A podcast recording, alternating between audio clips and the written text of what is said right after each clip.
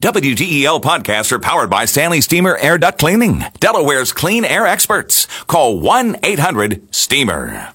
First, the bipartisan friendship between Senators Coons and Flake, the subject of a Daily Beast article, quote, entitled The Bipartisan Bromance That Doomed a Quick Kavanaugh Confirmation, and Andrew uh, Desiderio with the Daily Beast covering Congress with us live. And Andrew, I guess this was a long time in making, the two senators having uh, worked together, things from sub-Saharan Africa, and you do come up with a friendship even across ideological lines. Yeah, that's for sure. I mean, these two have really been at the forefront in terms of forging those bipartisan connections. You mentioned their congressional delegation trips together to Africa, uh, working on election monitoring issues. They also also offered a resolution recently to reaffirm the FBI's uh, conclusions and the intelligence uh, community's conclusions on Russian election meddling. They've worked together on immigration reform, a bunch of topics. So it's not it's not surprising that these two were the ones to sort of bring this home. Of course, you and others have also made the uh, comparison between Joe Biden and John McCain interestingly, Delaware D, Arizona R, and this becomes a parallel. But the question becomes, hey, uh, Senator Flake is leaving uh, the Senate. Uh, Bob Corker in Tennessee is leaving the Senate. With whom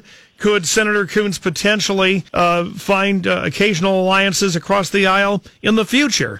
Right, that's a great a great question. It's something we considered after the passing of Senator McCain as well. And it seems like as time goes on here, as we get closer and closer to January, we're going to be losing more folks that that could potentially work across the aisle and and try to you know um, stop this spell of hyperpartisanism that is really plaguing the U.S. Senate today. I think it's really going to depend on what the outcome of the midterm elections is going to be.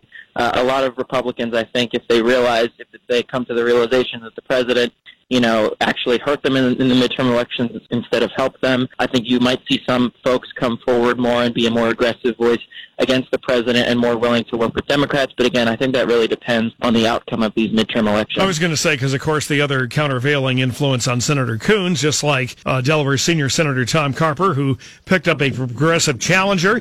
In the end, Carper won the primary easily, but he campaigned yeah. and worked as though uh, that he could be upset, and he worked hard to make sure that he wasn't a casualty. And uh, presumably Senator Coons, even though I'm sure he would tell us he's got to put uh, his beliefs in the country first first, not uh, mere electoral prospects, but it's got to be the light of the train at the end of the tunnel that if he is seen as forging too many partnerships across the aisle, it could hurt him uh, come primary time. Yeah, I, th- I think that's something he should should definitely be be having in the back of his mind. But as of right now, I don't think that's a concern for him. I think he's focused on the moment and ensuring that uh, he can be influential in terms of bridging the divides that currently exist here on Capitol Hill. All right, Andrew Desiderio, who uh, is from Philadelphia, knows Delaware well, talks to Senator Coons right. a lot.